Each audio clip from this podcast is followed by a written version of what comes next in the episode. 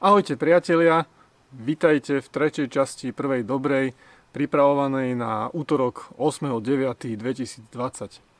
Skôr ako sa budem venovať hlavnej téme, ktorú som si pripravil do tejto prvej dobrej, pozrite alebo vypočujte si malé technologické novinky, ktoré ma zaujali a ktoré vám chcem predstaviť.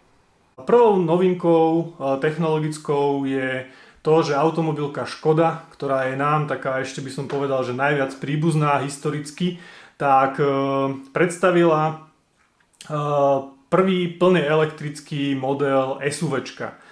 Škodovka má už z minulosti plne elektrické auto Citigo, ale to je určené iba vlastne do mesta a potom vlastne má v ponuke aj hybrid. Neviem, či Octavia alebo Superb hybrid existuje. Každopádne Škoda Enyaq, tak sa bude volať tento nový model elektrického SUVčka, je vlastne ako plnohodnotné, prvé plnohodnotné SUVčko alebo veľké auto, ktoré vlastne predstavila Škodovka. Je postavené na platforme podvozku, ktorý bude Volkswagen Group používať práve pre takéto elektrické auta. Rozmerovo je to niečo medzi Octaviou kombi a Kodiaqom, čiže je to vlastne také crossover, respektíve SUVčko, niečo medzi crossoverom a SUVčkom, lebo je teda trošku nižšia ako zvyknú byť tie veľké SUVčka. Každopádne na elektrické auto je to úplne primerané. Vďaka tomu, že vlastne čo sa tí elektrické autá nepotrebujú mať vpredu, vlastne pred prednými kolesami, taký veľký priestor, keďže vlastne tie motory elektrické sú malé, tak napriek tomu, že to auto nie je až také vlastne rozmerovo veľké, vďaka tomu, že vlastne tie predné kolesa môžu byť viacej pri tom prednej časti vozidla, tak je tam veľmi veľa miesta pre pasažierov. A prvé vlastne nejaké testy a prvé nejaké predstavenie novinárom bolo prijaté naozaj veľmi pozitívne. Takisto zaujme aj dizajnom, je veľmi dobre prepracovaná aj zvonku, aj zvnútra táto Škodovka, čiže uvidíme, ako sa uchytí reálne na trhu. Bude ponúkaná, sa mi zdá, že s nejakými 5 variantami podľa výkonu batérie a výkonu teda motora. Tá najväčšou batériou má mať dojazd papierový až 500 km, čím teda vlastne chcú, dá sa povedať, že smerovať to tam, kde je niekde tá Tesla. A to je vlastne tých 500 km, je taká meta, ktorá sa už hovorí, že je to auto vtedy použiteľné aj na nejaké dlhšie trasy, dlhšie cesty. Reálne to bude samozrejme znamenať, že to bude okolo 450-460, záleží ešte od toho, že akú výbavu a aké ďalšie veci v tom aute budete mať. Každopádne tá cena bude začínať niekde okolo 40 000 €. Škodovku Enyaq si už môžete dokonca, sa mi zdá, že aj objednať, ale výroba reálna, sériová začne až na jar v roku 2021, čiže budete musieť minimálne pol roka na ňu čakať. Druhou technologickou novinkou, ktorú chcem spomenúť, je to, že začínajú sa objavovať prvé nejaké fotografie GoPro kamery rady 9. Keďže GoPro, dá sa povedať, že každý rok na jeseň predstaví nový model na to, aby stihli vlastne vianočnú sezónu, vianočný predaj, tak očakáva sa, že GoPro Hero 9 bude mať jedno veľké a podstatné vylepšenie, na ktoré sa už veľmi dlho čaká, a to je predný farebný displej. Tak ako vlastne to vidíte na tomto obrázku, ktorý vlastne nevidíte. A určite ste videli GoPro kameru. Vedľa objektívu doteraz tie lepšie modely, ktoré mali vlastne síce predný displej, ale ten bol čierno-biely, ukazoval nejakú statickú stavovú informáciu o tom, že koľko máte k dispozícii ešte nahrávacieho priestoru a podobne. Ale táto devina už by mala mať vlastne plnofarebný predný displej, ktorý má byť primárne určený na to, že keď sa natáčate sami seba ako selfie, tak aby ste videli, že čo práve točíte, lebo to je jedna z vecí, ktorá, by som povedal, že najviac na týchto kamerách chýba. Keď sa natáčate, ako robíte si vlogy alebo proste chcete natočiť seba, tak nevidíte, čo reálne točíte. Kým vlastne v minulosti GoPro určovalo trendy, čo sa týka týchto kamier, športových alebo takto nazvem nejakých adrenalinových kamier, tak a všetci ostatní výrobcovia ich kopírovali, tieto kamery, tak dá sa povedať, že už sa to trochu otáča, pretože kamery s predným displejom sa už bežne objavujú na trhu a napríklad v Lani už som zvažoval kúpu takejto kamery, vtedy som vlastne pozeral, existuje DJI, neviem, Osmo Action sa volá tá kamera od firmy, ktorá vlastne vyrába tie malé drony, tak majú vlastne k dispozícii aj kameru. Každopádne tie recenzie neboli ešte úplne také skvelé a v porovnaní s GoPro tá kvalita obrazu a kvalita stabilizácie bola trošku horšia a preto som vlastne sa nejak by som povedal, že zháčil a povedal som si, že ešte chvíľu asi počkám. No ale GoPro 9, ak bude mať naozaj takýto predný displej, tak si myslím, že je to práve to, čo ten trh potrebuje a bude to práve znamenať aj to, že veľa tých majiteľov, tých starších modelov 6, 7, 8, ktoré sa ešte stále používajú, tak bude naozaj zvažovať výmenu tejto kamery. No a poďme späť k hlavnej téme dnešnej prvej dobrej a tou je epidémia COVID a stúpajúci počet nakazených. Prosím, nevypínajte, nechcem sa hrať na samozvaného hlavného epidemiológa a o to, o čom chcem hovoriť, není ani tak nejaké odporúčania o tom, ako sa správať počas toho covidu, aby ste sa nenakazili a filozofovať o tom, že či teda zakázať spoločenské podujatia nad určitý počet ľudí má význam alebo nemá význam. To, čomu sa chcem venovať v tejto časti, je skôr dopad tejto epidémie na bežných ľudí a na bežných pracovných ľudí, pracovníkov a to konkrétne to, že s príchodom covidu sa nám začala aj v rámci biznisu rozvíjať tzv. Doba home officeová. To znamená, že na home office pracujú aj tí, ktorí dovtedy s tým nemali veľké skúsenosti, respektíve firma im to dovtedy neumožňovala. Dá sa povedať, že epidémia COVID naozaj priniesla začiatok home officeovej doby a pretože dovtedy na home office robili len naozaj tí, ktorí proste to nejakým si spôsobom už mali tak dohodnuté a jednoducho bola tá firma na to proste prispôsobená a boli to vlastne špeciálne povolanie zväčša napríklad programátori a podobne, ktorí aj tak v bežnej práci sú zavretí kdesi k pivnici, nechcem to tak povedať, ale jednoducho potrebujú svoj čas, potrebujú sa sústrediť na tú prácu a vlastne je jedno, že kde sedia, nepotrebujú sedieť v nejakých kancelárskych priestoroch.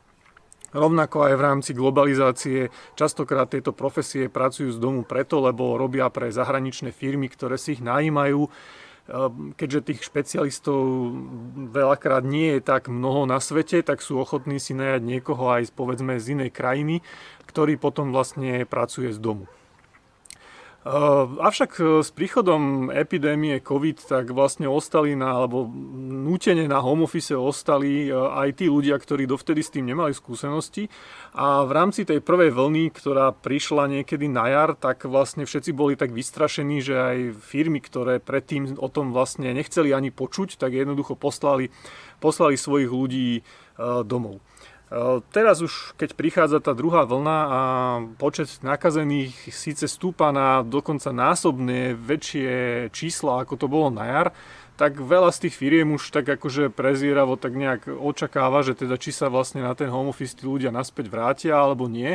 Niektorí ešte sa vlastne do kancelárii ani nevrátili a na home office už vedia teraz, že budú povedzme do konca roka, niektorí už majú ohlásené, že tam môžu byť až do konca roku 2021, pretože je už všetkým asi jasné, že COVID tak rýchlo nevymizne a aj keď bude vynájdená vakcína, tak bude ešte záležať na tom, že koľko ľudí sa dá zaočkovať a ako tá vakcína bude reálne účinkovať.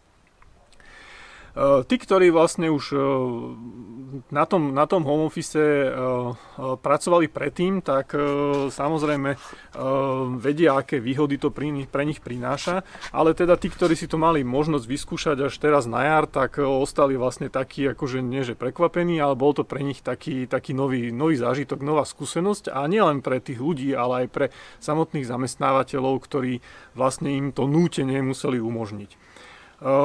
Samozrejme, medzi tie výhody, ktoré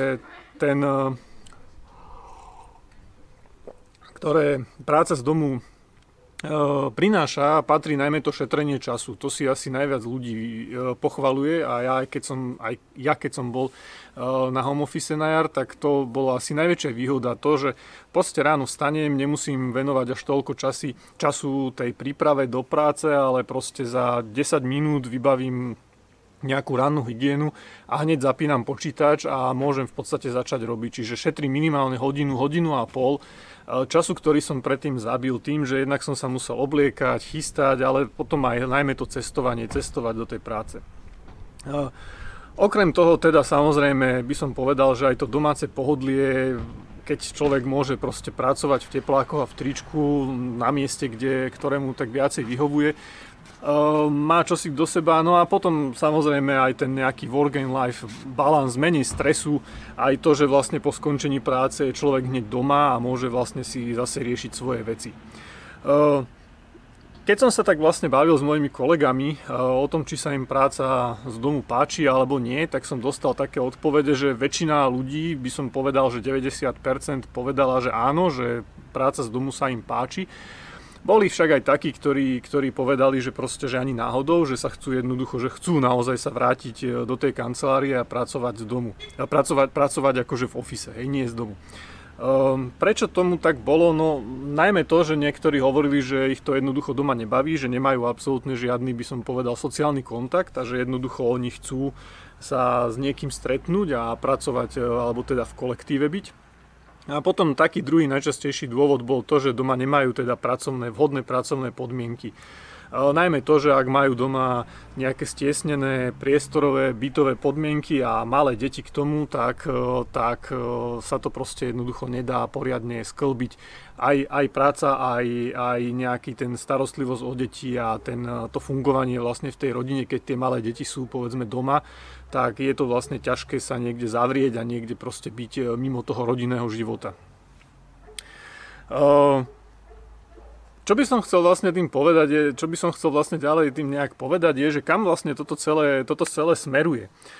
Očakáva sa, že do budúcna sa bude, keďže vlastne veľa firiem si to už teraz málo možnosť vyskúšať a aj napriek tomu, že predtým boli akože zastancovia toho, že nie, že home office to je blbosť a že to nechceme, tak veľa firiem, keďže si to bolo nútené si to vlastne vyskúšať, tak teraz majú už takú nejakú reálnu skúsenosť a naozaj sa už na to pozerajú možno trochu inými očami a keďže aj ľudia vlastne sami to vyžadujú a sami to chcú, lebo už teraz neexistuje také, že zamestnávateľ povie, viete, ten home office to je taká blbosť, to nefunguje, tá firma proste nebude fungovať, tak teraz už proste zamestnanci majú jasný dôkaz, že ako, veď pozrite sa, 3 mesiace, 6 mesiacov robíme z domu a proste život ide ďalej, všetko sa dá zvládať, takže ten argument o tom, že to vlastne nebude fungovať, kvázi by som povedal, že pominul, alebo je eliminovaný.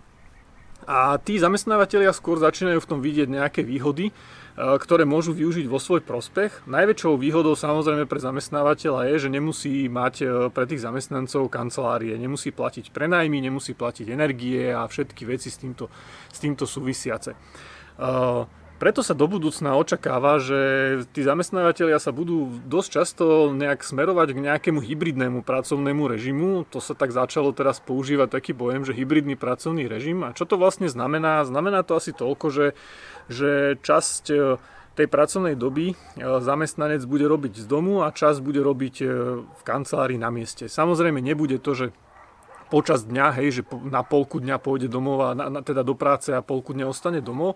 Skôr sa očakáva, že povedzme 1 alebo 2 dní v týždni bude pracovať v kancelárii a zvyšok času bude pracovať z domu. Čiže je to skôr v prospech teda toho home office. Výhodou pre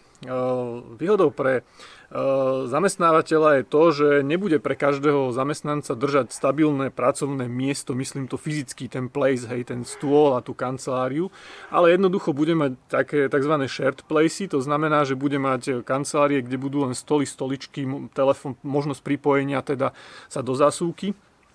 Ale jednoducho, kto tam v ten deň príde, tak ten si tam sadne a ten tam proste odpracuje tú svoju zmenu a na konci pracovného dňa si zbalí zase všetky svoje pakšamenty.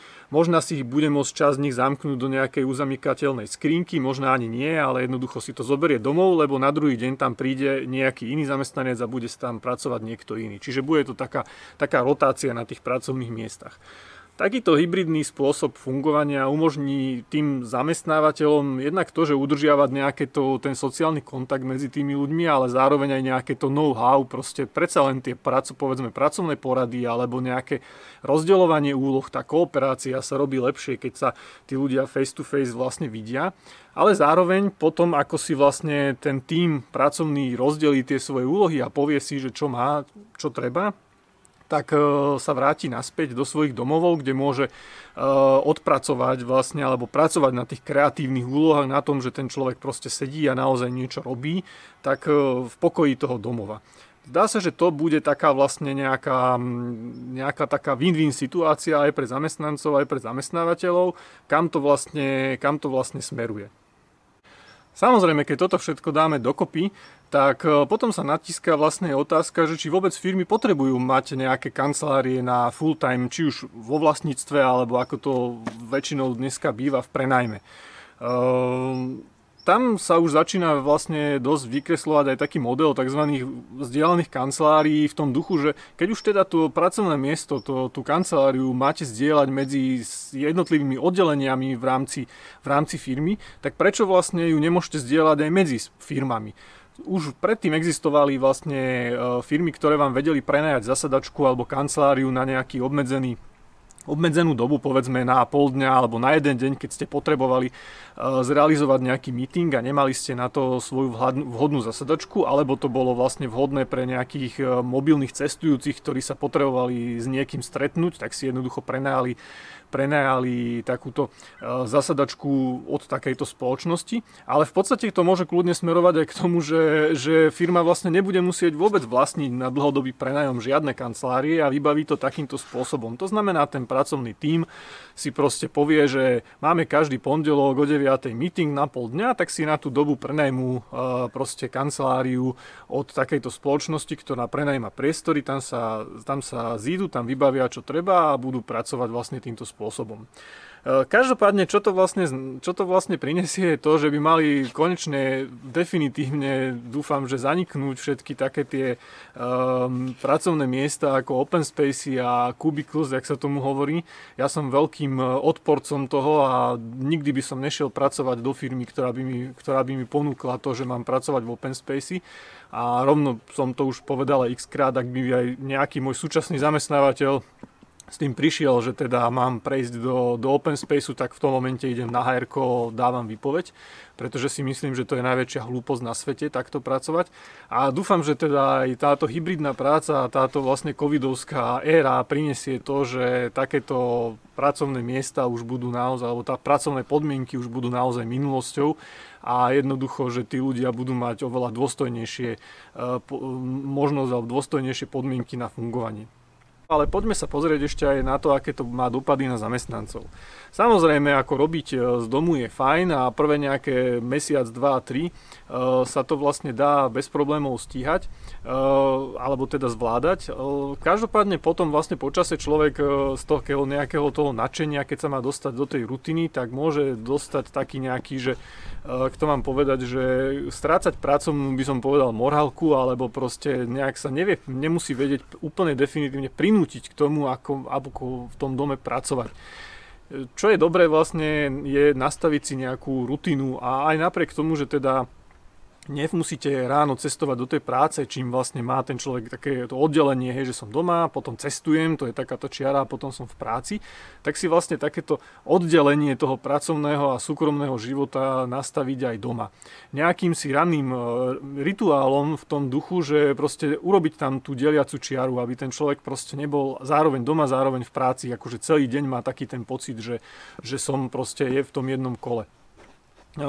Kedysi dávno mi jeden kamoš hovoril, že ktorý robil z domu, že to robieva tak, že jednoducho, keď ráno vstane, tak zamkne potom kuchyňu a kľúčik odniesie dole, výťahom zíde dole a odniesie ho do pivnice a vráti sa naspäť domov a ide pracovať. Malo to tú výhodu, že okrem toho, že nechodí počas dňa vyžierať chladničku, tak to malo aj tú výhodu, že vlastne tá cesta výťahom a to odnesenie toho kľúču mu nahradilo vlastne tú samotné chodenie do roboty a tým pádom vlastne mal tam taký ten vlastne predel, hej? A okrem toho, jak hovorím, aj mu to zabránilo vymetaniu chladničky počas dňa, kedy vlastne človek nevie čo od radosti, tak proste príde, otvorí jednu skrinku, otvorí druhú skrinku, sežere horálku a zase ide si sadnúť za ten stôl. Takto už predsa len je tam tá bariéra, že keby chcel zjesť tú horálku, tak musí ísť dole do pivnice a to je taký nejaký blocking point na to, že sa 90% prípadov na to človek vykašle. Čo je však ale nevýhoda pre samotných zamestnancov je to, že sa udáva, že keď človek pracuje z domu, tak oveľa viacej sa prejavujú také nejaké tie nerovnosti medzi tými jednotlivými kolegami.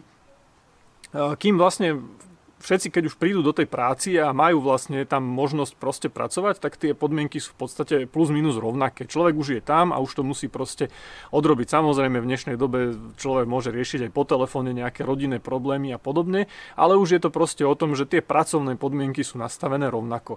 Kdežto keď človek ostane robiť doma, tak každý tam má predsa len niečo to svoje, niekomu tam revú deti, niekto nemá vôbec akože na to prispôsobený byt a nemá povedzme to pripojenie do internetu vhodné a podobne. Takisto je tam nerovnosť pohlaví, pretože ženy sa viac očakáva, že sa proste budú starať o tú domácnosť aj počas tej práce z domu, takže ako, že majú nejakým si spôsobom supportovať tú rodinu, aj keď vlastne tá manželka alebo mama teda má pracovať doma, partnerka, hej, čiže v podstate keď je tam muž a žena, ktorí obidvaja robia z domu a teda síce sa rozlezú do svojich kútikov, kde pracujú, ale potom sa na obed stretnú a teda očakáva sa, že žena teda nachystá ten obed, hej, čiže zase je tam nejak znevýhodnená v tomto tu smere. Určite sa do budúcnosti ľudia budú viacej pri kúpe aj súkromnej nehnuteľnosti, povedzme bytu alebo domu, vlastne zaujímať o to, že aké sú tam podmienky na prácu z domu. Čiže kým v dnešnej dobe sa považoval za štandard byt trojizbový, hej, taký ten klasický panelákový, tak sa teraz bude ponovom už nejak prihliadať aj na to, že či tam je povedzme možnosť riadenia nejakého pracovného kúta, alebo dokonca, či je tam aj nejaká samostatná miestnosť, ktorá sa dá povedať, že toto bude proste naša pracovňa, kde sa môžeme zavrieť, kde bude ticho, kľud a proste, kde sa bude iba pracovať. Respektíve v dnešných covidových časoch sa zíde aj nejaká terasa, kde človek môže teda výjsť aj von na nejakú súkromnú, či už predzahradku, alebo nejaké miesto, kde proste nemusí prichádzať do interakcií s inými cudzými ľuďmi, ale napriek tomu je teda vonku a môže sa proste nadýchať čerstvého vzduchu. Nuž, čo k práci z domu ešte povedať na záver? Mnoho zamestnávateľov doteraz to malo nastavených tak, že práca z domu ani náhodou. Ja si myslím, že to mali nastavené trošku nesprávne a to je kvôli tomu, že ponúkali tú prácu z domu ako benefit pre svojich zamestnancov. A častokrát to teda znamenalo toľko, že keď ten zamestnanec mal ten benefit v odzovkách, tú prácu z domu, ten benefit povedzme k dispozícii 1 alebo 2-krát do mesiaca, tak to naozaj používal ako benefit a dá sa tým pádom povedať, že to zneužíval. Hej.